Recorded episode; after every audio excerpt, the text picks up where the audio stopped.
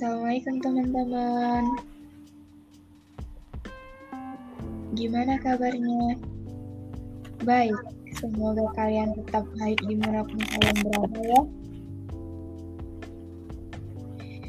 Bagi seseorang yang pemula dalam berhijrah, menuju kebaikan untuk istiqomah itu susah banget. Karena kita benar-benar tahu seperti apa medannya. Tanjakan yang berliku, berkerikil, lubang sana sini itu adalah tantangan bagi siapa saja yang berhijrah dan mau istiqomah. Nah, jujur saya itu tipe orang yang imannya naik turun kayak roller coaster. Sampai berubah 180 derajat, tapi juga bisa berubah balik lagi ke awal dan itu benar-benar aku rasain teman-teman. Mungkin yang sedang berhijrah di luar sana pasti paham lah ya Nah, maka dari itu kali ini aku akan bahas bagaimana sih untuk tetap beristiqomah, untuk tetap selalu berbuat baik meski iman kadang selalu turun. Dan aku nggak sendirian kali ini, ada Mbak Sabrina. Halo Mbak. Halo. Halo. Mbak Sab, apa kabar? Alhamdulillah baik. Apa kabar, Tik? Alhamdulillah baik juga. Udah lama ya nggak ketemu. Ah iya udah lama. Iya iya iya. Gimana Jadi, gimana? Hmm. Asap ini adalah kakak tingkat saya di kampus, tapi beda jurusan. Alhamdulillah, dia sudah lulus dan sekarang alhamdulillah udah kerja juga ya Mbak. Iya alhamdulillah ya. Karena itu juga kita nggak ketemu. Iya. Selain kakak tingkat, Mbak Sap ini juga mentor terbaik saya di salah satu komunitas. Wih Mbak, Masya Allah sekali Masya Allah. Ih, suka lebih-lebih. Masya Allah sekali. Terima kasih loh Mbak udah mau luangin waktunya untuk ngobrol bareng Diary Kata Chan. Ya, Oke, setelah tadi ini ya, apa banyak hmm? banyak problematika yang kita hadapi tadi, akhirnya bisa ya. Jadi Kak, sebelumnya aku mau tanya, berhubung tema kita hari itu hijrah kayak istiqomah gitu, kepo sedikit dong, eh, kapan dan karena apa sih awalnya Kakak memutuskan untuk berhijrah? Oh, jadi ini temanya berhijrah gitu ya? Oke. Okay. Iya. Aku boleh ini dulu nggak sih disclaimer dulu? Jadi apa yang nanti apa yang kita obrolin ini uh, bukan semata-mata kayak aku apa ya kayak aku benar gitu kayak aku tahu nggak kok ini kayak cuman sekedar uh, dan mungkin yang bakalan disampaikan di sini nanti uh, hanya kayak sekedar uh, perspektif dari aku gitu jadi kayak misalnya di luar sana ada orang yang mungkin berpa, apa ya punya pendapat yang berbeda it's okay kan gitu karena setiap orang punya perspektifnya masing-masing ya gak sih Iya benar banget. ya gitu. Mm -hmm. Jadi biar enak gini aja kali ya tik. Aku kita pakainya aku kamu aja. Nggak usah pakai kakak adik gitu. Ceritanya kita seumuran gitu. Maksa. Kita pakai aku kamu aja kayaknya. Oke okay, aku kamu biar enak gitu. iya iya iya. Oke bisa dijawab dong. Gimana tadi? Oke okay, jadi kalau ditanya soal hijrah ya hijrah itu kan kalau dalam uh, dalam perspektif Islam itu kan uh, kita berhijrah dari apa ya namanya uh, dari sesuatu hal yang dilarang Allah ke sesuatu hal yang uh, ke sesuatu hal yang Allah apa Allah anjurkan gitu yang sesuatu hal yang yang disukai Allah gitu kan nah mm -hmm. kalau ngomong kalau ngomong ngomong soal hijrah itu kapan aku mulainya kapan mulainya aku hijrah itu um, sebenarnya sih kalau mau diceritain agak panjang, cuman singkatnya itu uh, kalau aku memandang hijrah itu gini ya. Ini menurut perspektif aku. Hijrah kalau yang perspektif aku itu hijrah itu uh, fase di mana kita memantapkan hati untuk untuk uh, untuk tidak untuk meninggalkan sesuatu hal yang dilarang Allah ke sesuatu hal yang Allah sukai dan itu uh, alasan landasannya itu lillahi ta'ala kan Allah gitu loh. Jadi fase memantap fase memantapkan hati gitu loh. Nah, mm. kapan aku ada di fase itu itu sekitar aku semester semester 2 mon eh semester ya semester 3 akhir lah gitu semester 3 akhir which is itu tahun berapa ya? Tahun 2000 kalau nggak salah 2016 2016 deh ya 2016 akhir 2016 akhir aku umur berapa tuh ya? 19 mau ke 20 gitu. Nah itu fase pertama kalinya aku ngerasa aku memantapkan hati gitu untuk meninggalkan sesuatu hal yang dilarang Allah ke sesuatu hal yang disukai Allah lillahi ta'ala karena Allah gitu. Wih, Masya Allah nggak ada dorongan kalau Alika ini jujur ya mbak ya. Ah. uh, aku tuh awalnya hijrah tuh lantaran patah hati kayak gitu. Mbak tuh enggak gitu ya. Enggak enggak enggak jadi itu fase awalnya ya. Itu fase itu eh maksudnya itu fase di mana aku memantapkan hati. Tapi prosesnya itu jauh sebelumnya itu aku udah ngerasa ada pros ada prosesnya gitu. Apa jauh jauh dari jauh dari 2019 eh 2016 itu sebelum-sebelumnya tuh udah udah proses hijrah tapi enggak lillahi ta'ala gitu loh. Jadi 2000 2016 itu 2016 akhir itu ya itu aku aku ngerasa itu sih awal hijrah aku fase di mana aku memantapkan hati itu dan sebelumnya itu juga udah bela udah aku nggak tahu sih waktu itu sebelum 2016 itu aku nggak sadar kalau itu ternyata fase eh ternyata itu proses proses menuju fase itu loh. Segitunya oh. kayak gitu. Cuman apa ya hal-hal yang aku lakukan itu ternyata ke sana gitu. Cuman aku masih nggak sadar kalau uh, sedang dibimbing iya gitu ya? gitu sedang dituntut ke sana gitu. Cuma aku nggak sadar. Dan dan hal-hal yang aku lakukan itu kayak ada untuk mengejar sesuatu hal gitu. Bukan karena lillahi ta'ala gitu loh. Hmm. Hmm, kayak gitu jadi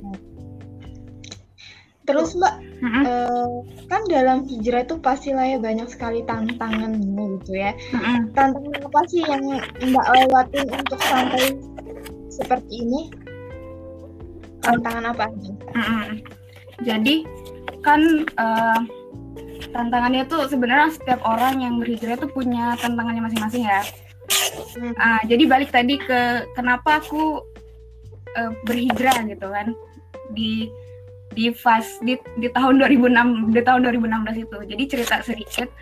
Kan uh, aku tuh sebenarnya kan kalau mis, apa ya in case orang orang berhijrah itu biasanya itu biasanya kalau dari perempuan kita tuh ngelihatnya ketika dia udah berjubah panjang bergamis gitu kan. Itu kayak kita oh nih orang oh dia misalnya kita ngeliat temen kita yang tadinya tuh penampilan biasa aja gitu tiba-tiba dia berubah jadi penampilan pakai gamis pakai jubah panjang eh dia yeah. hijrah gitu. Itu kan kayak kalau dari awam tuh ngelihatnya itu orang hijrah orang yang berhijrah gitu. Kalau laki-laki yang ya kan beneran kalau laki-laki dia kita ngeliat kayak dia dari secara penampilan berubah terus kayak lingkungannya dia berubah gitu sering ikut kajian gitu kan. Yang perempuan juga. Kita kayak ngelihat oh dia anak hijrah gitu kan.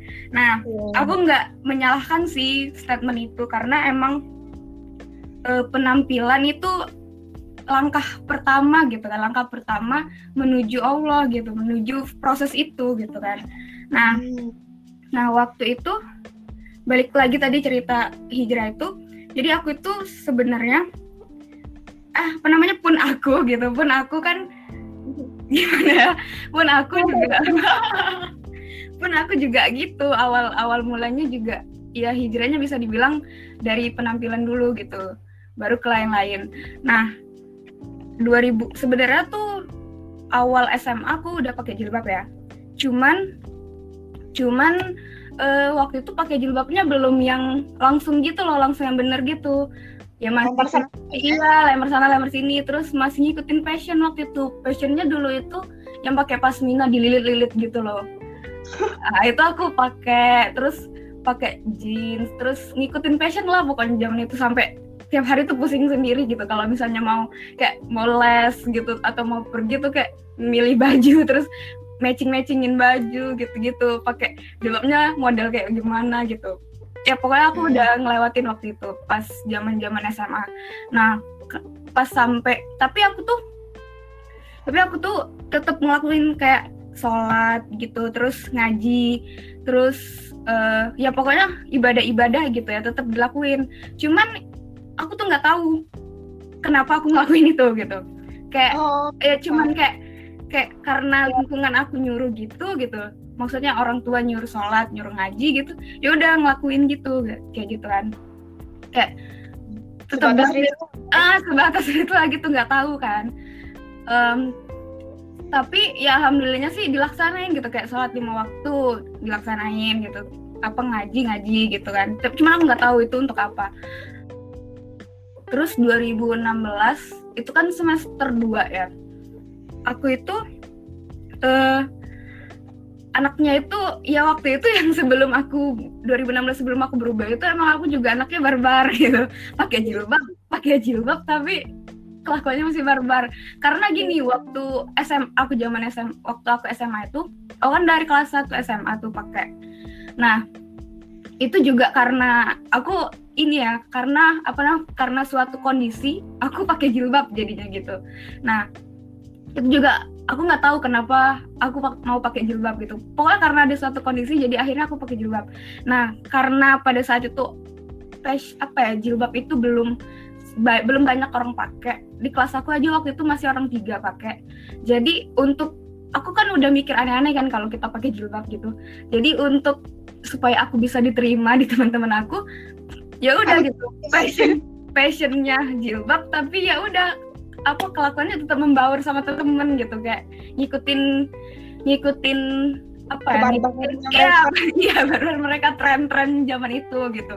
Tren-tren zaman itu. Jadi kayak jilbab tuh cuman sebatas pakai gitu. saya ya pakai gitu. Nah terus juga ibadah-ibadah juga sekedar ibadah gitu. Nggak nggak ya udah se- ya karena karena tadi cuman cuman melaksanakan kewajiban aja gitu. Nggak tahu kenapa kita ngelakuin itu, ngelakuin itu.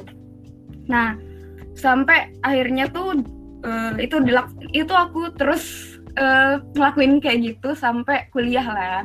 Sampai kuliah. Nah waktu itu di semester 2 ujian nih cerita ya ujian ujian semester. Ujian semester terus bagi IP bagi IP. Nah di situ itu sih menurut aku titik down yang kayak bener-bener down gitu. Padahal cuman IP turun gitu loh.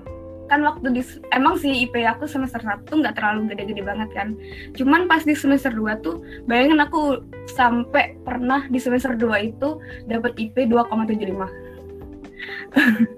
dua dua koma tujuh lima beneran dua koma tujuh lima dan kamu kalau dapat IP segitu apa reaksi kamu? Tahu nggak sih? Waktu semester dua.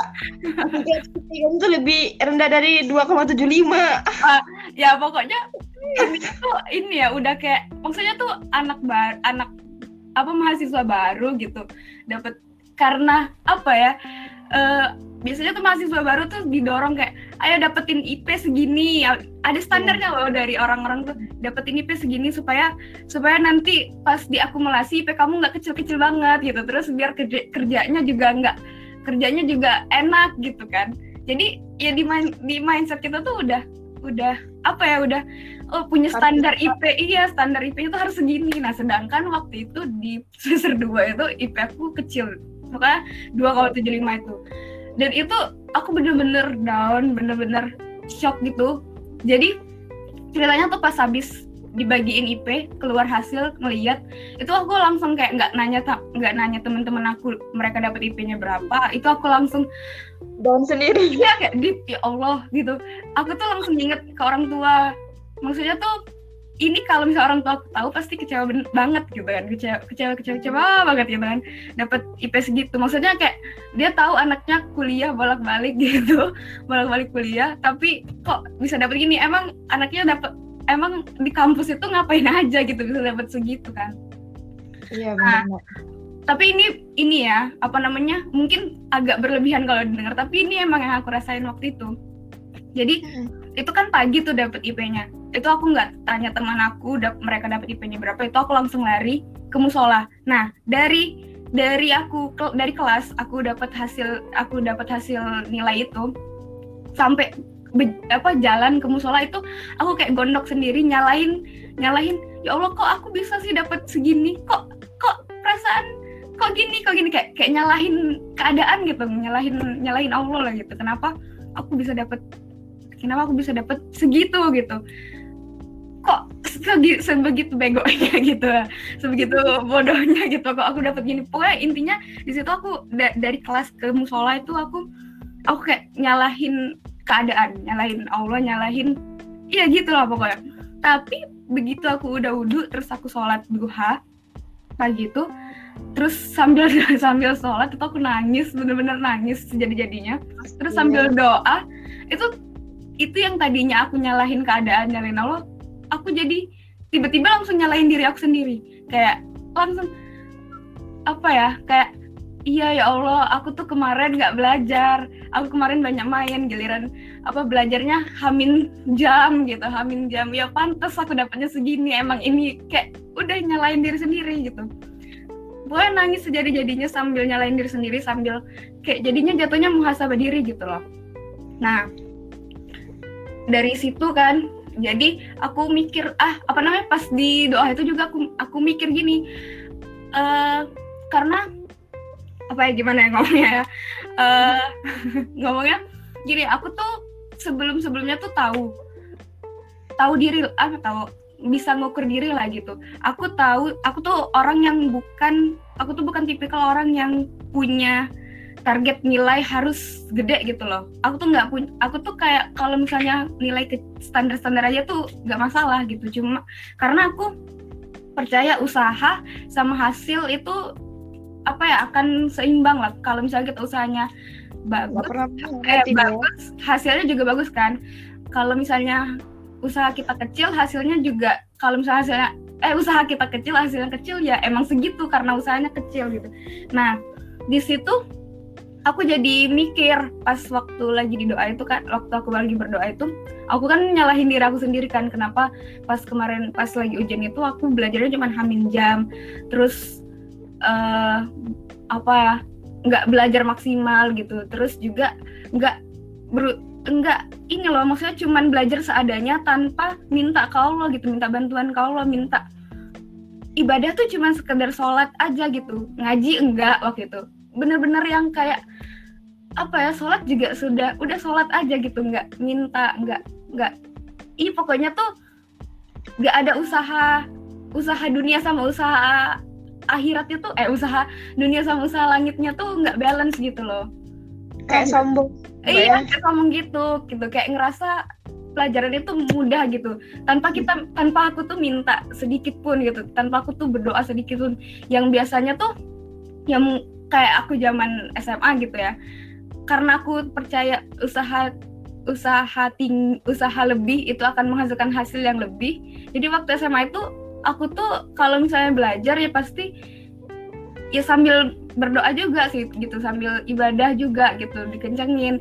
Nah pas waktu aku kuliah tuh kok aku nggak ngelaksanain itu loh kayak gitu.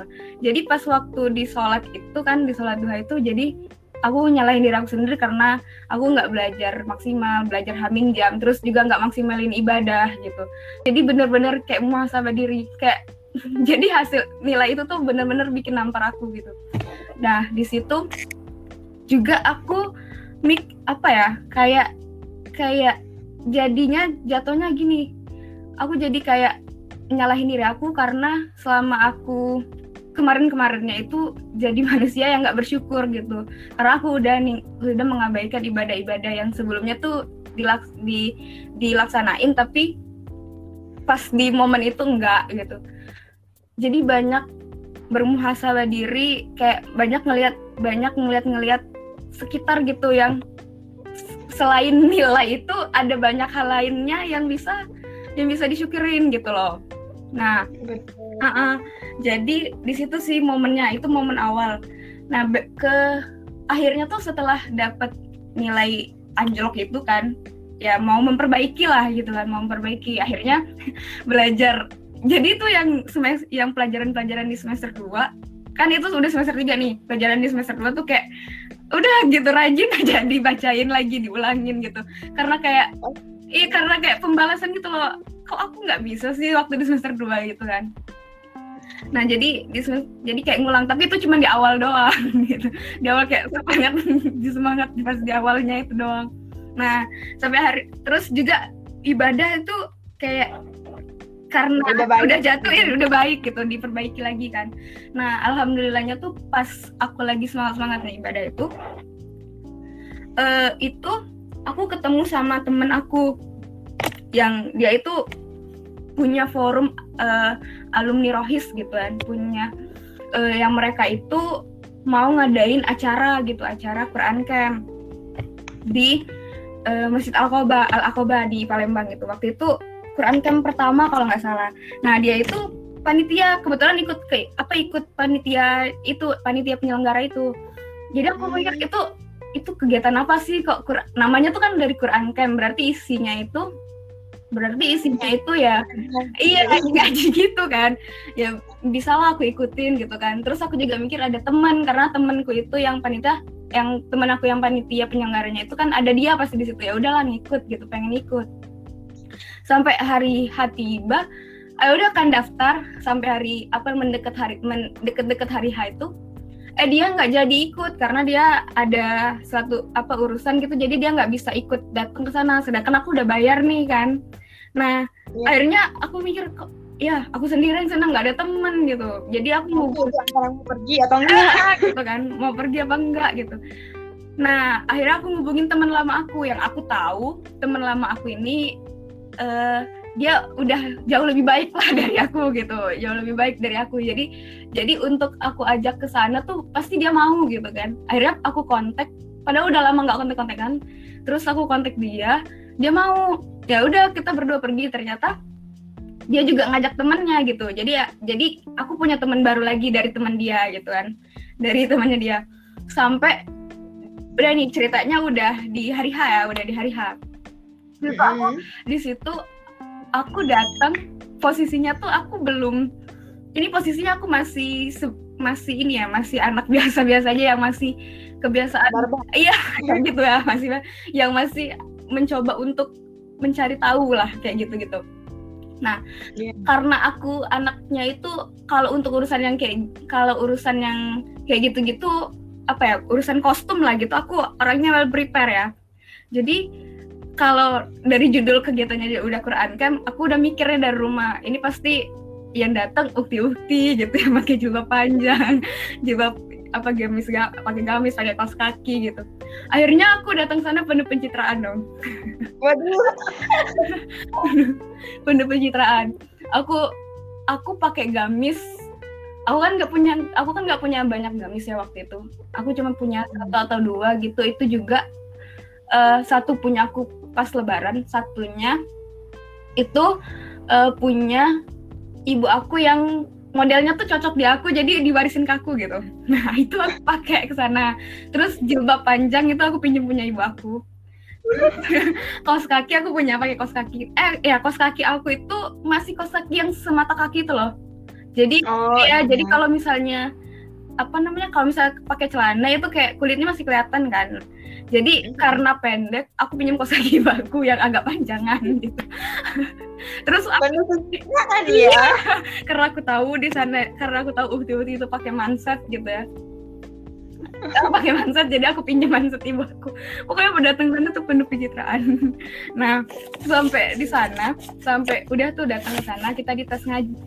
Kita disuruh pilih dua kelas dan kita disuruh pilih kelas kelas tahfiz sama kelas hafiz Nah, aku pilihnya kelas tasin karena apa namanya untuk masih aku mau belajar ini nggak memperbaiki huruf-huruf hijaiyahnya gitu kan.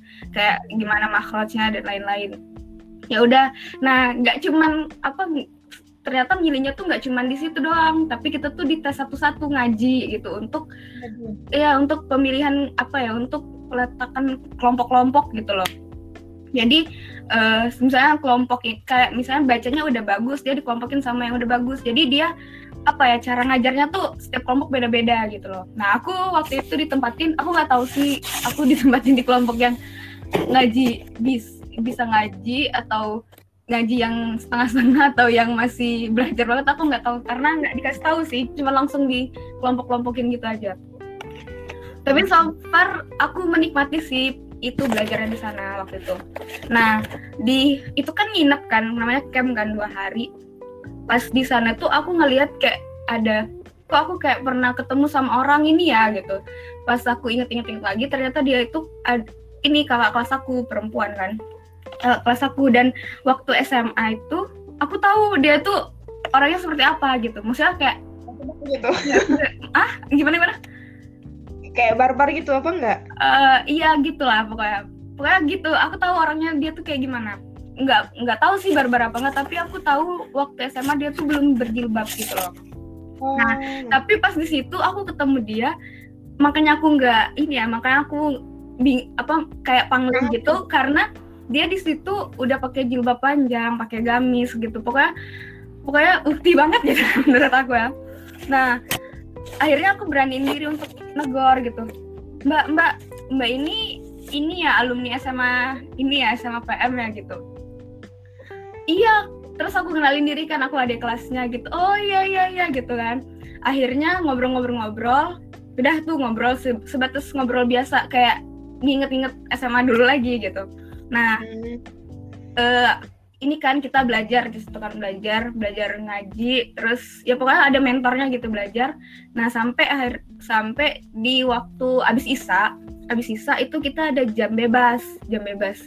Jadi boleh kita tuh terserah mau ngapain aja boleh mau sholat mau sholat sunnah gitu boleh mau ngaji boleh mau apa apa namanya boleh mau ngaji boleh mau hafalan pokoknya bebas mau ngobrol juga boleh gitu. Nah itu aku sama teman kelompok aku ada satu.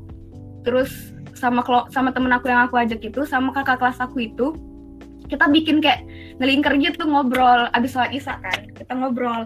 Nah di situ mereka tuh ini yang kakak kelas aku itu mereka dia tuh nanya eh pokoknya dia tuh nanya nggak nggak nanya sih dia cerita. Pokoknya mereka cerita tentang jalan hijrah mereka gitu.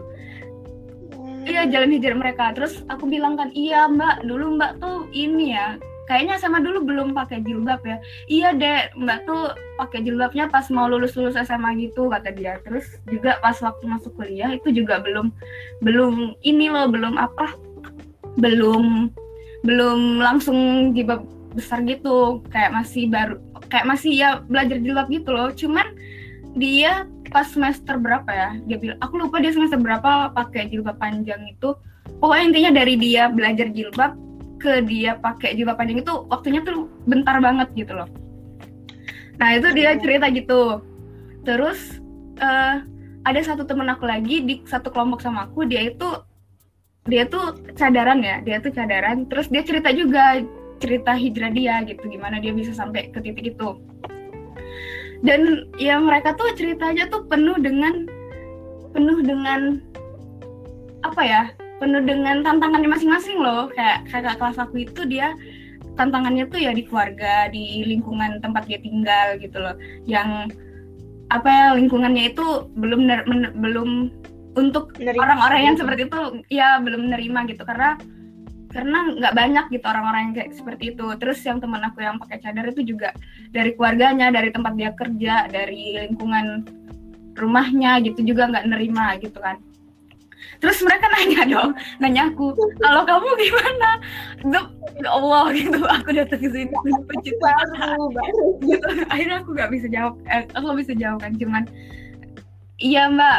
Uh, baru kok baru. Jadi belum banyak pengalamannya gitu. Aku bilang kayak gitu. Dan itu bener-bener bikin bikin ini loh apa namanya kayak speechless. Mm. iya kayak ya Allah nampar banget gitu kan. Iya pokoknya gitu loh pokoknya kayak yeah. aduh aduh aduh gitu. Apa aku ya gitu. Kayak ya ampun gitu. Nah terus jadi abis abis kita tuh nggak ngelanjutin obrolan itu pokoknya kayaknya kalau nggak salah tuh obrolannya sampai sampai gitu, segitu aja segitu dulu. Eh ya pokoknya segitu. Karena kita tuh udah apa ya udah disuruh balik lagi ke kelompok masing-masing kalau nggak salah.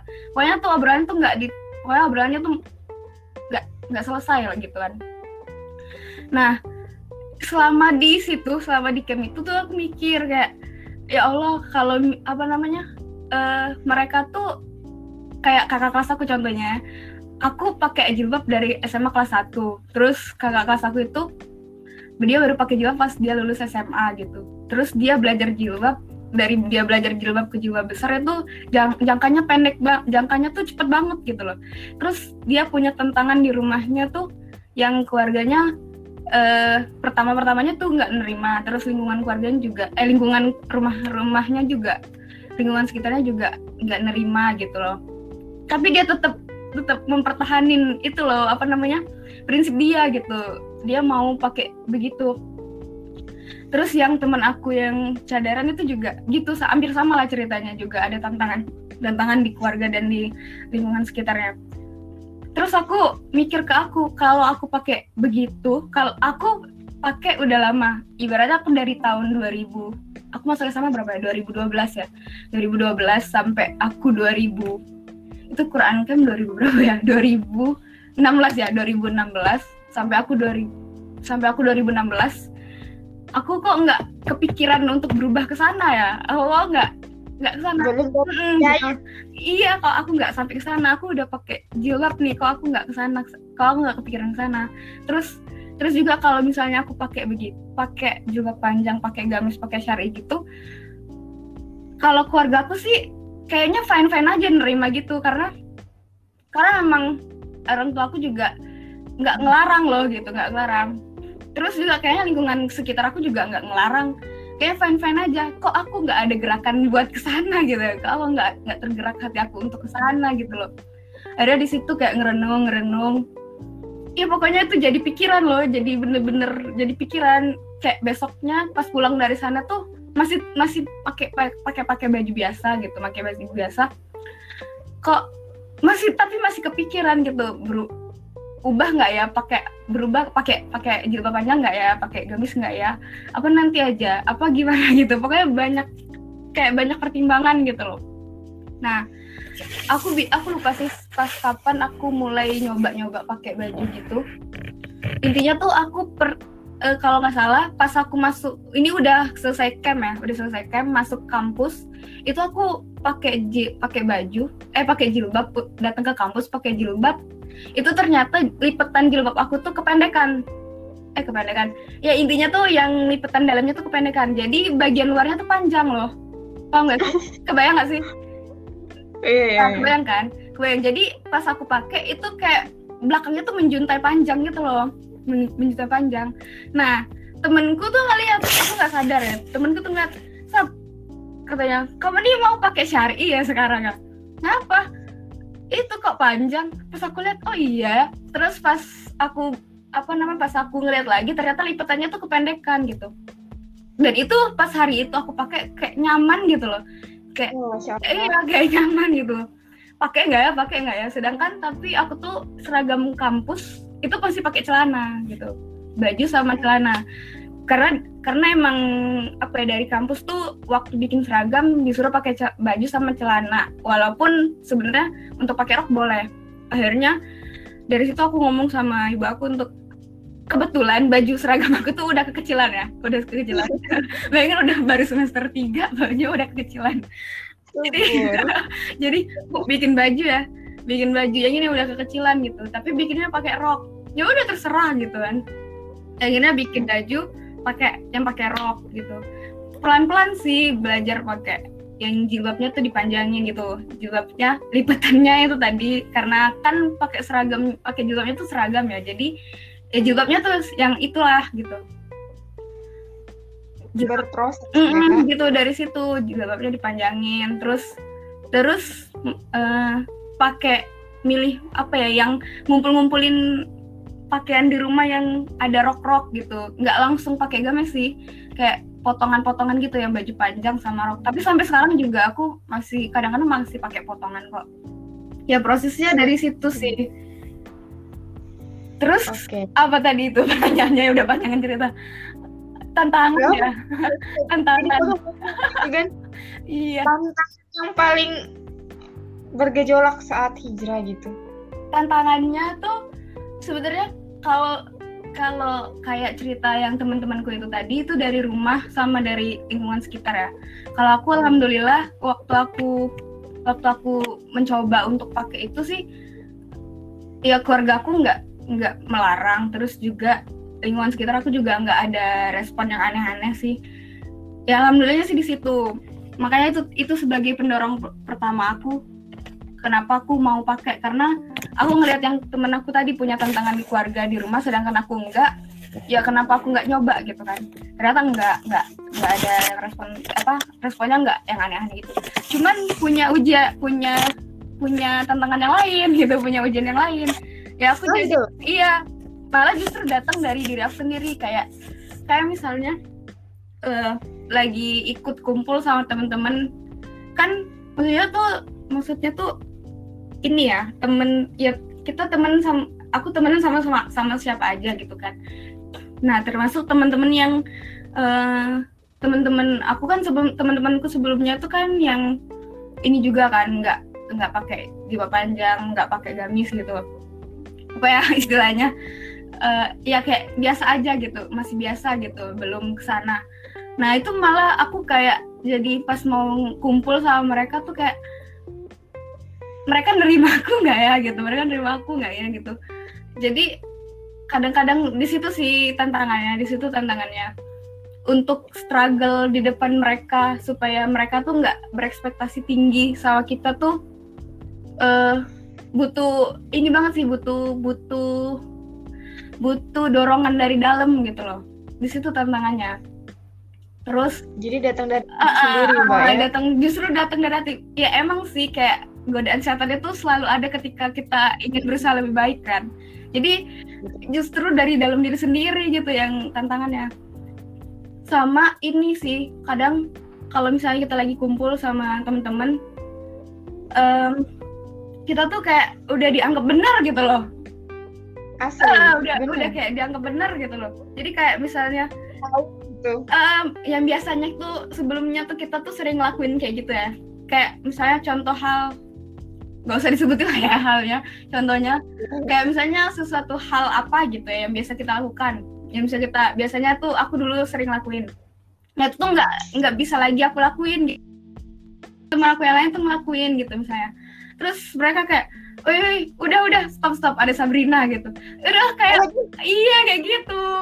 Udah kayak apa ya kayak kayak kayak pas aku dateng tuh jadi ada batasan buat mereka gitu loh padahal padahal biasa ya aja. biasa aja harusnya gitu ya aku berubah ya di penampilan kalau untuk berteman gitu kayak untuk kayak sif, sifat mungkin kayak sifat aku yang kayak masih menga, apa ya sifat sifat sama perilaku itu beda gak sih?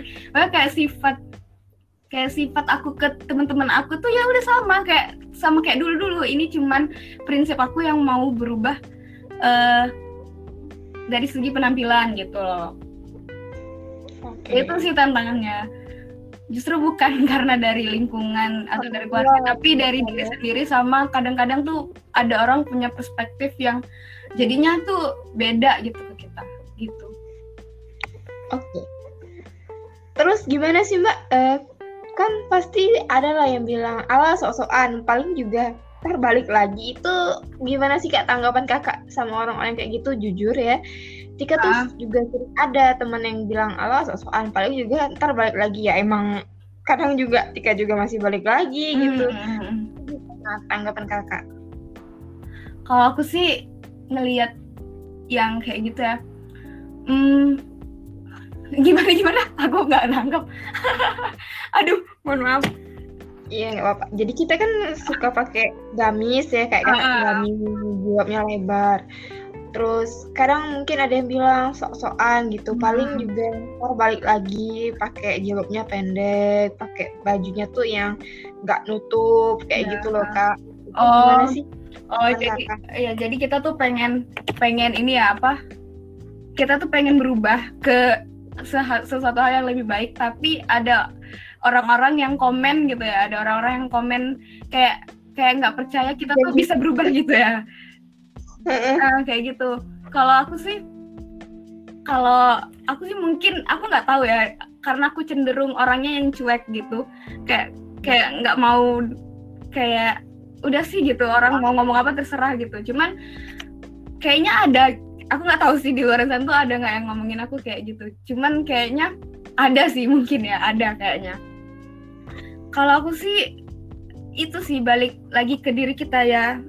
Ya kita kayak mana kita kayak mana mau apa ya meres gimana kita ngeresponnya aja sih. Bisa kita ambil itu dari dua sisi. Sisi pertama itu bisa bisa uh, bisa bisa kita jadiin sebagai motivasi diri kita gitu loh. Kayak itu kan apa ya orang-orang yang ngomong kayak gitu kan ciri ciri ciri-ciri orang yang mungkin iri gitu ya mungkin mungkin nggak suka dengan kita gitu. Ya kita bisa jadiin itu sebagai motivasi kita untuk untuk ngelawan untuk apa ya untuk ngebeli omongan dia gitu loh. Woi gue bisa nih gitu apa namanya? Pembuktian iya gitu ya? pembuktian gitu. Aku bisa loh apa namanya? Uh, aku bisa loh pakai gam bertahan pakai gamis gitu. Aku bisa loh bertahan pakai juga panjang ini gini gini. Uh, uh, apa ya?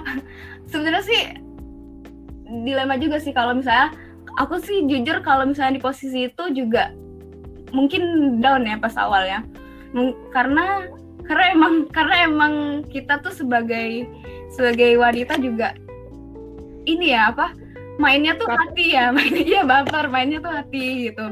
Jadi wajar kalau misalnya uh, ada orang yang ngomong kayak gitu kita tuh jadi down jadi baper gitu. Tapi eh, jangan lama-lama gitu. Tadi jadi ini tuh sebagai motivasi. Terus yang kedua jadi ini tuh sebagai ini loh apa ya hmm, iya sebagai pembuktian. Sebagai pembuktian kalau aku bisa iya. kalau aku bisa gitu. Ya intinya sih gimana kita ngeresponnya gitu. Kalau misalnya kita ngeresponnya kita ngeresponnya kita tanggepin responnya dan kita dan dan kita ladenin gitu ya itu bakalan jad, bikin bikin bikin kita tuh kayak sama aja sama dia gitu loh.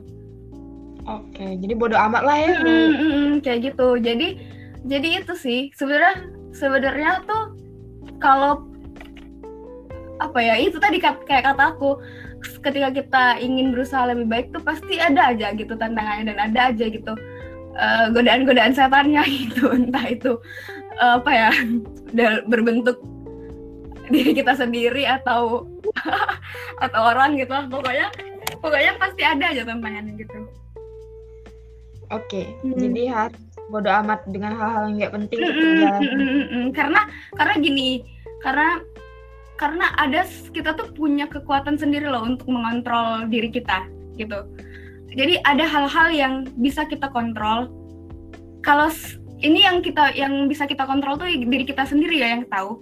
Jadi ada hal-hal yang bisa yang bi bisa yang diri kita sendiri bisa kontrol ada hal-hal yang diri kita tuh nggak bisa kontrol. Jadi hal-hal yang di luar yang bisa kita kontrol itu ya udah lepasin aja. Udah nggak usah nggak usah dipikirin gitu. Sama kayak halnya tadi uh, kita berusaha pengen baik itu kan sesuatu hal yang bisa kita kontrol.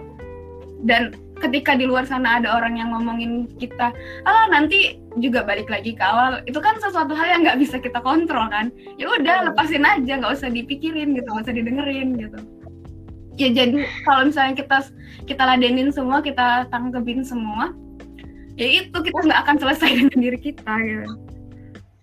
Oke. Okay. hmm. terus kak e, biasanya tuh kan kalau orang baru pemula hijrah gitu baru-baru mau hijrah itu semangat aku ada teman-teman yang untuk mengebuk gitu ya. Saja gitu ya. Aku pernah kak di posisi itu dan sebagian sebagian orang mikir itu apa sih? Kayak posting-posting hal Islam itu kan kalau lihat di Instagram gitu kayak ada quote yang kena dikit langsung di share gitu. Padahal kan niatnya tuh untuk diri sendiri gitu untuk ingetin tapi yang lain tuh malah nganggepin apa ya lebay kayak gitu. Nah itu tuh gimana buat kakak? Ya balik lagi sih kamu ke kamu nge-share itu emang untuk apa gitu loh. Tadi okay. uh, eh, alasannya kenapa gitu nge-share itu. Kalau kalau aku sih ini aku juga jujur orang yang seneng nge-share nge-share yang kayak gitu ya. Uh, apa ya konten-konten konten-konten baik ya gitu. Konten-konten baik karena kar tapi aku tuh bukan nge-share yang berdasarkan berdasarkan aku loh. Aku nge-share-nya tuh kayak nge-repost nge-repost akun-akun orang yang menurut aku expert di bidangnya gitu loh. Uh, uh. Uh, jadi jadi ada ada dasarnya aku tuh nggak ada ada apa ya kayak ada ya ada dasarnya gitu. Informasi yang aku share itu bener dari orang yang eh, orang yang di bidang orang yang bisa di bidangnya gitu loh.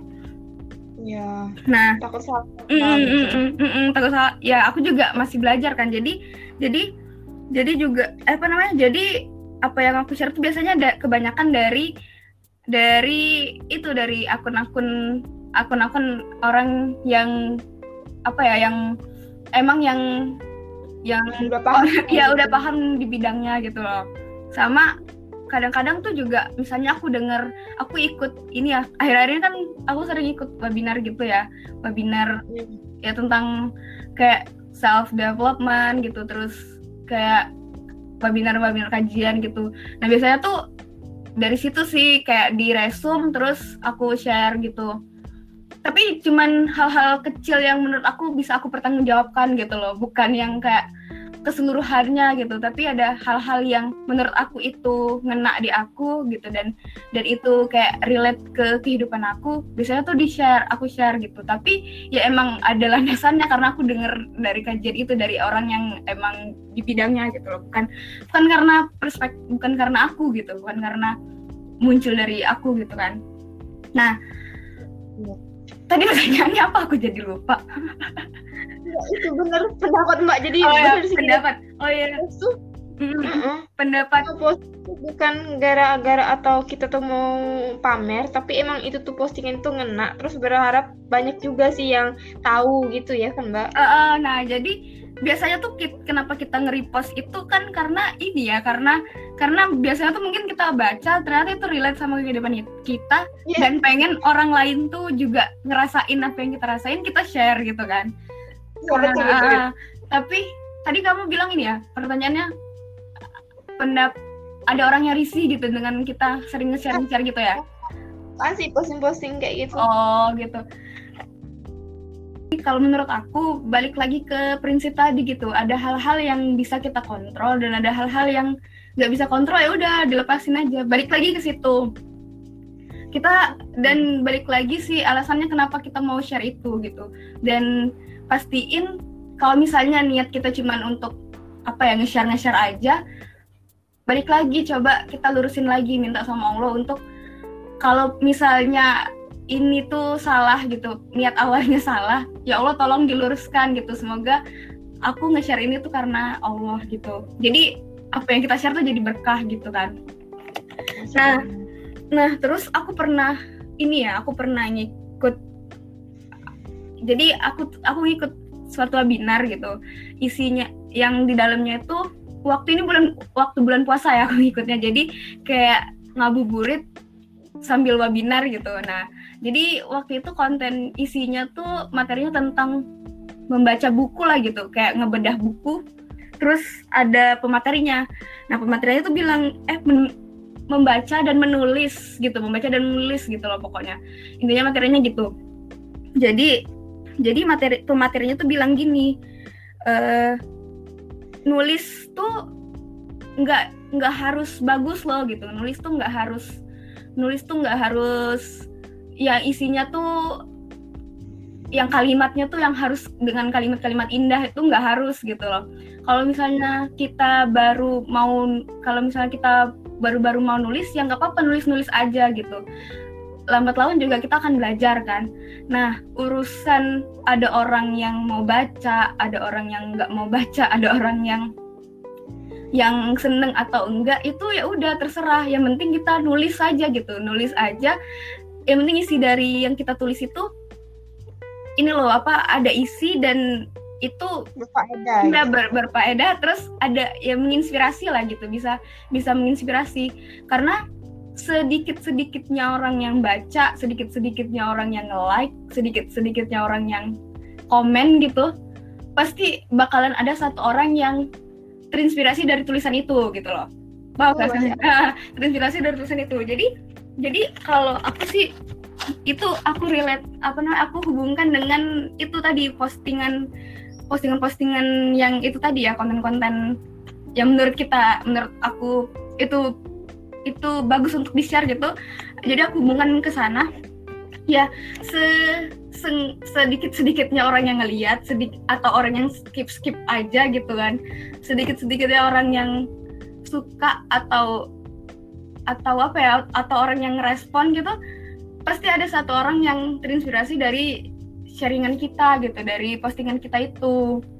Jadi ya udah posting posting aja gitu. Menurut kita bagus menurut kita isinya inspiratif dan itu nggak bikin orang jadi sesat gitu ya oh ya nggak masalah gitu sih. Yang penting ya udah kita kan ini aja sih. Kita kan uh, punya tugas untuk menyebarkan gitu kan menyebarkan menyebarkan informasi yang benar gitu loh jadi nggak apa-apa lah ya mbak ya selagi mm -hmm. mas konteks kebaikan mm -hmm. mm -hmm. lagi tuh awal kan bilang mbak itu barbar dulu iya iya terus kan nggak mungkin lah uh, langsung tiba-tiba langsung tep langsung jadi pendiam kalem gitu kan nggak mungkin iya benar sekarang tuh masih mungkin masih ada sedikit juga barbar tapi kalau kalian ya itu tuh kayak kalem adem gitu tuh kayak benar-benar terkontrol nah. Ya Allah ya Allah. Aduh enggak enggak enggak enggak gitu. Tapi emang gitu loh mbak lihat hmm. tuh kalem kalau gitu tuh pokoknya itu itu Allah yang udah menutupin aib aib aib aku. Gimana caranya nggak bakar kok saya saja kontrol ketawa kan suka ketawa lagi di mana-mana gede gitu. Nah, aku tuh aku ya dulu tuh ini ya bar maksudnya kayak cerita pas di awal tuh kayak penerimaan aku pengen diterima gitu ya di teman-teman aku. Jadi yang ngikutin ngikutin tren zamannya gitu kan. Uh, termasuk lah kayak kata kamu kayak apa ketawa ngakak gede-gede gitu ya. Terus terus mungkin dari segi mainnya gitu dari segi mainnya gitu kan. Ya aku dulu anaknya gitu juga barbar juga gitu. Tapi balik lagi sih ngontrolnya itu dengan ya itu tadi banyak-banyak belajar. Aku tuh menyadari di dalam kehidupan aku tuh penuh dengan trial and error gitu. Iya jadi kayak apa ya kebetulan aku emang anaknya tuh dari dulu tuh ini self talk banget gitu. Aku nggak tahu sih ini kayak kayak apa ya karena aku anaknya tuh tipikal bukan orang yang suka curhat gitu. Jadi karena aku nggak nyaman gitu apa ya curhat ke orang paling ya curhat ke orang tuh orang-orang tertentu gitu. Nah bias nah itulah aku punya kebiasaan self talk itu aku sering kayak ngomongin apa aja tentang diri aku gitu kayak evaluasi gitu.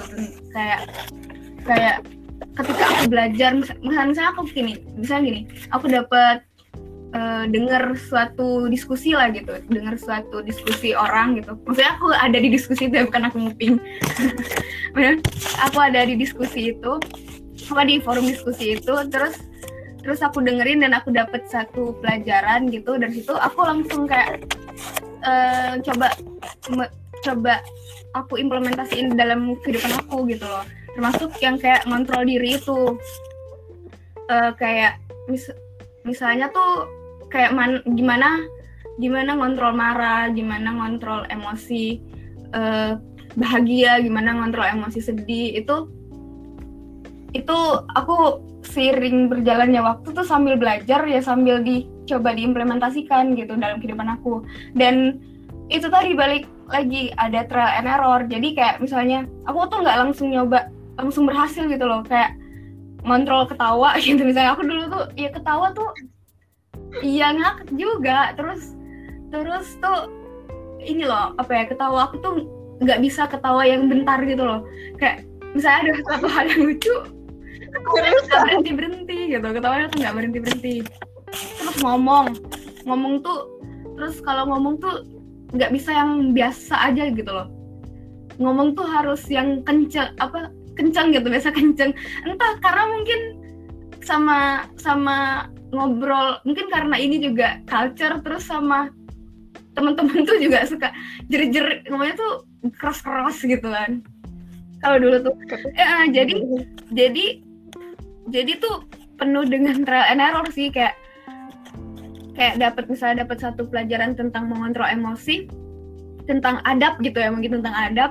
Itu aku coba kayak aku udah kayak gitu belum ya? Aku udah bener belum ya? Kayak gitu. Ih misalnya ada sesuatu yang relate ke aku ih iya aku kayak gitu gitu. Oh ternyata nggak boleh ya kayak gitu. Jadi aku coba perbaiki pelan-pelan tapi nggak langsung jelek jelek langsung jadi gitu enggak ada prosesnya gitu trial and error. Terus juga aku tuh ngelihat ini ya alhamdulillahnya tuh aku ngel aku tuh tipikal orang yang memperhatikan orang gitu loh. Dan itu tuh aku jadiin pelajaran buat aku pengalaman orang aku aku jadiin pelajaran buat aku gitu loh. Kayak misalnya tuh ada orang yang ketawa ngakak banget gitu kan. Aku kayak ngelihatnya tuh kok nggak enak nggak enak gitu. Aku langsung ngacak ke diri aku aku gitu aku ini nggak ya ketawaku segede itu nggak ya gitu. Oh kayaknya ketawa segede itu nggak bagus deh kalau untuk cewek gitu. Akhirnya tuh coba diperbaiki gitu. Kayak itu sih apa namanya dipelajarin ah bertahap terus dipelajarin.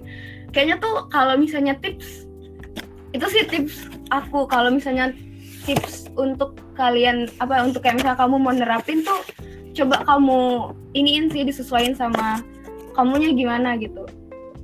Kalau aku sih kayak gitu dan kayaknya tuh nggak semua orang ya. Karena setiap orang tuh punya punya caranya masing-masing gitu untuk berubah kan. Oke. Okay. hmm, gitu. Jadi kak uh, aku mau nyinggung sedikit. Tadi kan kita udah bahas nih hijrah hmm, istiqomah. hmm, hmm, hmm. Tapi kan sekarang nih sedang viral yang kayak apa tuh ya uuan gitu. Banyak banget kepingin nikah gitu kak. Pandangan kakak itu gimana sih yang mau nikah? Lantaran kepingin kayak orang-orang yang uu di sosial media. Itu kan lagi viral banget sama yang si apa? Yang gak usah disebut merek ya. Iya iya iya. Kalau banyak. gantian nih oh kalau kamu gimana menanggapinya gimana kalau menurut uh, aku sih orang yang cuma pengen nikah uhuan gitu itu tuh kayaknya mereka tuh nggak nggak paham ya kalau hmm. nikah tuh nggak mesti nggak cuma uhuan masih banyak ada tanggung jawab ada masalah yang harus dihadapi hmm. banyak beban gitu nggak hmm. semuanya bahagia hmm. menyatu dua orang itu susah. Pikiran tuh susah. Pikiran kita aja kadang susah untuk ngomong apalagi dua pikiran orang yang harus disatuin gitu kan. Menurut aku sih gitu. Aduh nggak siap deh. Kalau mbak gini gimana? Sebenarnya kamu ngomong tadi di aku nggak kedengeran. Putus kecil gitu suaranya. Oh. tapi nggak apa-apa. Halo. Halo ya gimana jadi? Gimana gimana? Jadi kalau kalau tanggapan aku ya aku sih ngelihatnya tuh dengan adanya sih fenomena bukan fenomena juga apa ya bahasanya ya istilahnya? Uh, kebetulan kebetulan itu up gitu ya itu jadi berita yang trending. Halo?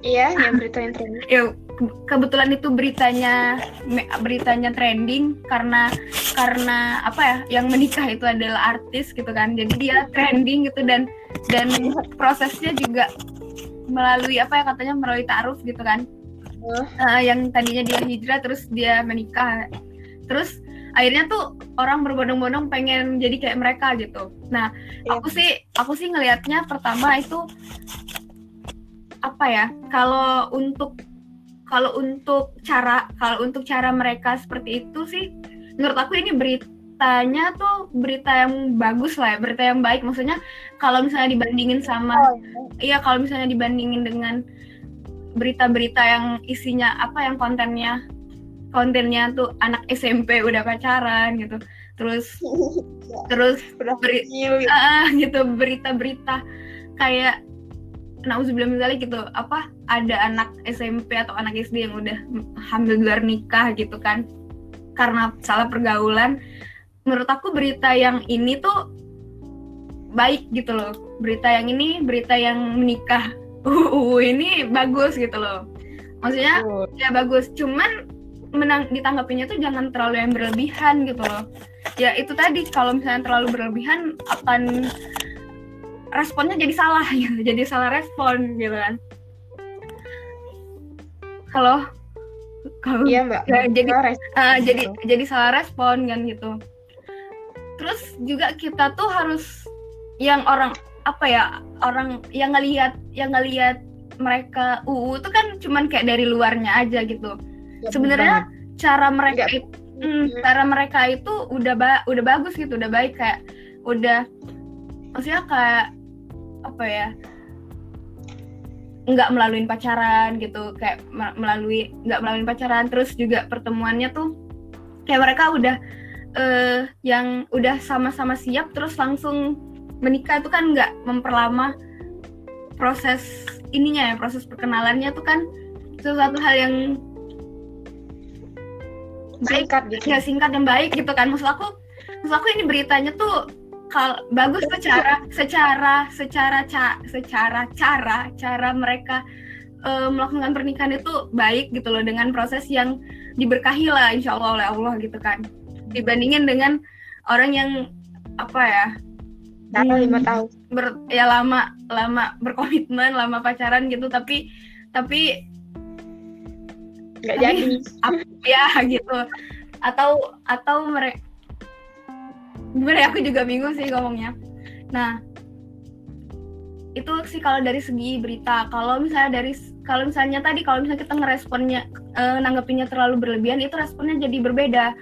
Kita yang ngelihatnya tuh apa ya ngelihat orang-orang yang gimana sih orang-orang yang mungkin ngelihat cuman keuannya aja tuh jadi kayak berhalu jadi kayak halu gitu kan jadi mm -mm, jadi jadi jadi halu jadi kepengen gitu. Padahal padahal tuh sebenarnya dia tuh kepengen tuh cuman kar karena apa gitu? Apa karena apa karena dia ini apa hidupnya terlalu berat gitu lalu pengen menikah menikah aja gitu. berat.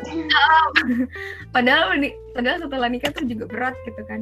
Atau atau gara-gara apa ya ngelihat itu jadi mereka ah, aku pengen hijrah biar biar biar bisa dapat jodoh yang kayak gitu gitu kan. Jadi jadi apa namanya niatnya salah gitu kan. Sebenarnya kalau aku sih ngelihatnya itu sebenarnya dari beritanya itu baik. Cuman kalau misalnya direspon dengan kalau misalnya ditanggapin dengan berlebihan tuh akan itu tadi responnya jadi jadi jadi lain gitu loh. Jadi jadi apa ya ibarat film pesannya ini jadi pesannya tuh kasih iya uh, uh, gitu. Nggak jadi nggak sampai gitu. Padahal sebenarnya yang kalau aku nggak salah ya kalau aku nggak salah aku ngelihat mereka tuh kayak lihat di vlog-vlog. Kan setelah mereka nikah tuh mereka tampil di vlog-vlog orang gitu ya. Jadi ya kayak katanya tuh ada pesan iya jadi semoga bisa menginspirasi anak-anak muda untuk untuk apa ya menikah tuh taruh gitu loh nggak pacaran gitu untuk nggak memilih pacaran tapi memilih jalur yang benar gitu kan hmm. kayak, kayak gitu ya pesannya gitulah kurang lebih cuman cuman sama Iya gitu salah. Kalau iya itu tadi kalau diresponnya kalau misalnya kita nggak punya sikap sih sama sama itu ya itu tadi jadi responnya lain gitu loh. Yang sebenarnya tuh ya kalau misalnya kita kita tuh cukup ini aja sih sebenarnya responnya tuh cukup berbahagia karena akhirnya mereka ini ya menikah gitu cukup berbahagia sampai situ. Tapi jadiin ini loh maksudnya oh jadiin apa ya kayak uh, pembelajaran gitu. Ya kan karena mereka itu kan ini ya yang kita tahu hi, hi, mereka itu yang tadinya apa ya ya case-nya tuh case anak hijrah gitu kan. Iya nggak sih? Ya, nah kita tuh belajar dari situ. Sebenarnya sebenarnya tuh berhijrah itu untuk apa gitu loh. Bukan untuk ngedapetin jodoh yang yang baik. Walaupun sebenarnya sebenarnya itu maksudnya sebenarnya walaupun sebenarnya pernikahan itu adalah sebuah ibadah ya. Cuman kita tuh hijrah itu bener-bener harusnya bener-bener karena Allah gitu. Bukan karena pengen dapetin jodoh jodoh itu kan jodoh yang baik itu kan bonus ya dari Allah gitu kan. Iya betul. Hmm. jadi gitu kayak jadi mereka salah kaprah sebenarnya hal yang baik jadi kalau berlebihan jadi yang buruk gitu ya. Uh, dan harus ini juga sih harus dikaji lagi gitu loh. Sebenarnya dikaji ke belakangnya lagi gitu. Seberapa seberapa yang harusnya di yang harusnya ditanggapin itu hijrahnya mereka itu loh sebenarnya. Seberapa bersungguh-sungguhnya mereka mereka meninggalkan sesuatu hal yang dilarang Allah ke sesuatu hal yang disukai Allah gitu. Sampai akhirnya mereka ke sana gitu ke, ke jenjang itu gitu. Sebenarnya yang harus di apa ya ditang ditanggapin itu yang hijrahnya gitu loh. Yang harus dipelajarin tuh dari hijrahnya itu. Iya betul sekali. Hmm. nah untuk uh, penutup podcast kita hari ini nih mbak uh, apa sih pesan-pesan atau apa sih pesan untuk da dari kakak untuk wanita muslimah di luar sana yang baru berhijrah mungkin apa sih pesan dari kakak? Aku kalau pesan ini sebagai ini sih reminder buat aku juga ya buat kita semua kalau misalnya kalian uh, kali apa ya ngedenger ini ada sesuatu hal yang bisa kalian ambil silakan. Tapi kalau misalnya ada sesuatu hal yang mungkin menurut kalian nggak sesuai gitu ya mohon dimaafkan gitu karena aku juga masih belajar sih. Kalau pesan dari aku sih gimana aku nggak bisa kayak aku ngerasa gimana gitu kalau mau disuruh bikin pesan-pesan gitu. Jadi ini kayak reminder aja ya reminder untuk aku sendiri lah dan silahkan diambil jika ini baik. Uh, untuk apa ya aku juga case nya tuh bukan yang dari dari yang dari dari dari bawah banget yang udah bener-bener baik itu enggak. Aku juga mengalami naik turunnya proses gitu loh. Jadi kadang tuh ada orang yang hijrahnya tuh apa ya kadang tuh ada orang yang hijrahnya tuh uh, karena karena sesuatu karena dia pengen ngedapetin sesuatu hal gitu. Kalau misalnya dari dari apa ya dari konteks uh, dari konteks niat itu sebenarnya salah ya. Cuman cuman jangan khawatir jangan jangan langsung ngejudge orang yang seperti itu karena bias bisa jadi dari situ sih itu adalah langkah awal dia untuk uh, untuk untuk berhijrah di jalan yang sebenarnya gitu loh. Jadi tugas kita tuh adalah selalu berdoa, jangan pernah berhenti berdoa. Terus di dalam doa itu minta sama Allah untuk selalu diluruskan niatnya gitu. Karena kalau misalnya uh, niat kita tuh yang tadinya salah, terus kita terusin aja tanpa kita tahu tanpa kita sadar bahwa niat itu kita itu salah. Ya hasilnya akan sia-sia gitu. Makanya itu tadi kita sebagai muslimah tuh perlu untuk mengkaji gitu. Untuk mengkaji mencari tahu sebenarnya sebenarnya sih yang kita lakuin ini itu untuk apa gitu loh. Dan banyak-banyak mencari ilmu khususnya tuh ilmu agama supaya karena ketika kita udah tahu gitu loh dengan suatu ilmu dan kita kita tahu untuk apa kita ngakuin itu insya Allah itu bisa jadi uh, motivasi kita lah untuk meneruskan jalan itu gitu loh.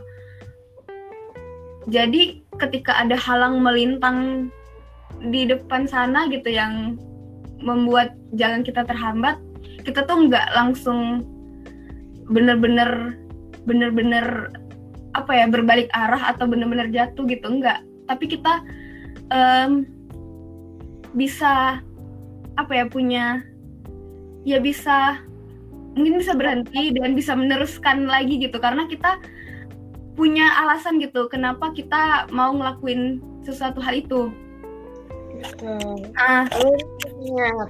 Jadi lurus niat. Jadi ya benar. Jadi lurusin niat terus juga harus mencari tahu juga gitu. Mencari tahu tentang hal apa pun gitu. Dari segi ilmu terutama ilmu agama gitu. Karena karena itu sih. Karena dengan kita nyari tahu ilmu agama itu insya Allah akan mempengaruhi uh, perilaku perilaku kita gitu. Yang tadinya yang tadinya kita mungkin kita tuh udah ngelakuin menurut kita benar tapi karena kita nggak tahu ilmu kita bakal terusin sesuatu. Apa namanya? Mungkin kita mungkin kita ngerasa apa yang kita lakuin itu benar ya. Tapi tapi belum tentu itu benar gitu. Kalau misalnya kita nggak mengkaji kalau misalnya kita nggak nyari tahu ilmunya itu ya mungkin kita akan terjerumus dengan sesuatu hal yang salah gitu yang menurut kita benar. Tapi kalau misalnya kita mencari tahu men menggali tentang ilmu yang kita lakukan itu ternyata itu salah kita bisa benerin gitu dan bisa meluruskan niat kita lagi gitu loh. Jadi lurusin niat ilahi ta'ala karena Allah ya terus di, untuk gimana bisa nguatin uh, apa ya bisa memperkuat hijrah kita gitu ya tadi kita harus berawal dari reason of why gitu dari kenapa sih kenapa gitu kenapa kita mau melakukan itu? Karena ketika kita nanti di tengah sana uh, tiba-tiba down gitu kita bakal kita kita bisa nginget lagi kenapa sih kita melakukan ini gitu ada alasannya gitu karena Allah oke okay. Aduh, masya Allah sih Mbak Sap. Tahu nggak sih kita udah ngobrol selama satu jam 11 menit 19 detik. Oh, udah nggak kerasa ya? Masya Allah, makasih banyak loh Kak Sap udah mau nguangin waktunya untuk ngobrol bareng dari Kata Chan. Makasih banyak. Semoga Iya, nah podcast ini tuh uh, banyak yang dengerin dan bisa diambil pelajaran. Amin. Amin. Iya, kita di sini tuh nggak menggurui atau benar hakimi. Kita hanya men-sharing apa yang kita tahu dan kita alami. Iya. Ya aku juga mohon maaf kalau misalnya dari apa yang aku sampaikan tadi banyak hal-hal yang salah gitu ya. Jadi karena ini pure dari perspektif ya. Kalau misalnya Betul. kalian di luar sana punya pendapat lain ya silahkan gitu. Atau mungkin bisa sharing nanti ke ke mana nih? Ke podcast apa? Diary. Biar bisa diundang. Oke, okay, sebelum aku akhirin podcast malam ini, aku tuh mau bacain kalimat dari buku aku aku cinta kau dan dia. Jadi di sini dituliskan tinggalkan larangan, hmm? lakukan yang diperintahkan, lakukan dan jangan pernah lagi abai, lupakan keburukan masa silam, biarkan ia tenggelam sebagai sebuah pelajaran kehidupan. Ketika bayangan-bayangannya datang, kuatkan hati dan jangan biarkan ia membawamu kembali dalam kenistaan. Kuatkan hati karena ilahi, kuatkan hati karena kedamaian hidup di dunia di dunia dan di akhirat menantimu pasti mungkin itu aja dari aku dan Kak Sap malam ini. Makasih banyak ya Kak Sap. Ya, sama-sama Tika, senang bisa sharing sama kamu di diary Kak Tocan. Semoga aku podcastnya tuh podcastnya bisa ini ya, bisa banyak followersnya. Eh followersnya kan kalau di podcast. Amin, amin. Eh, bisa bermanfaat untuk orang banyak juga. Oke, sama-sama.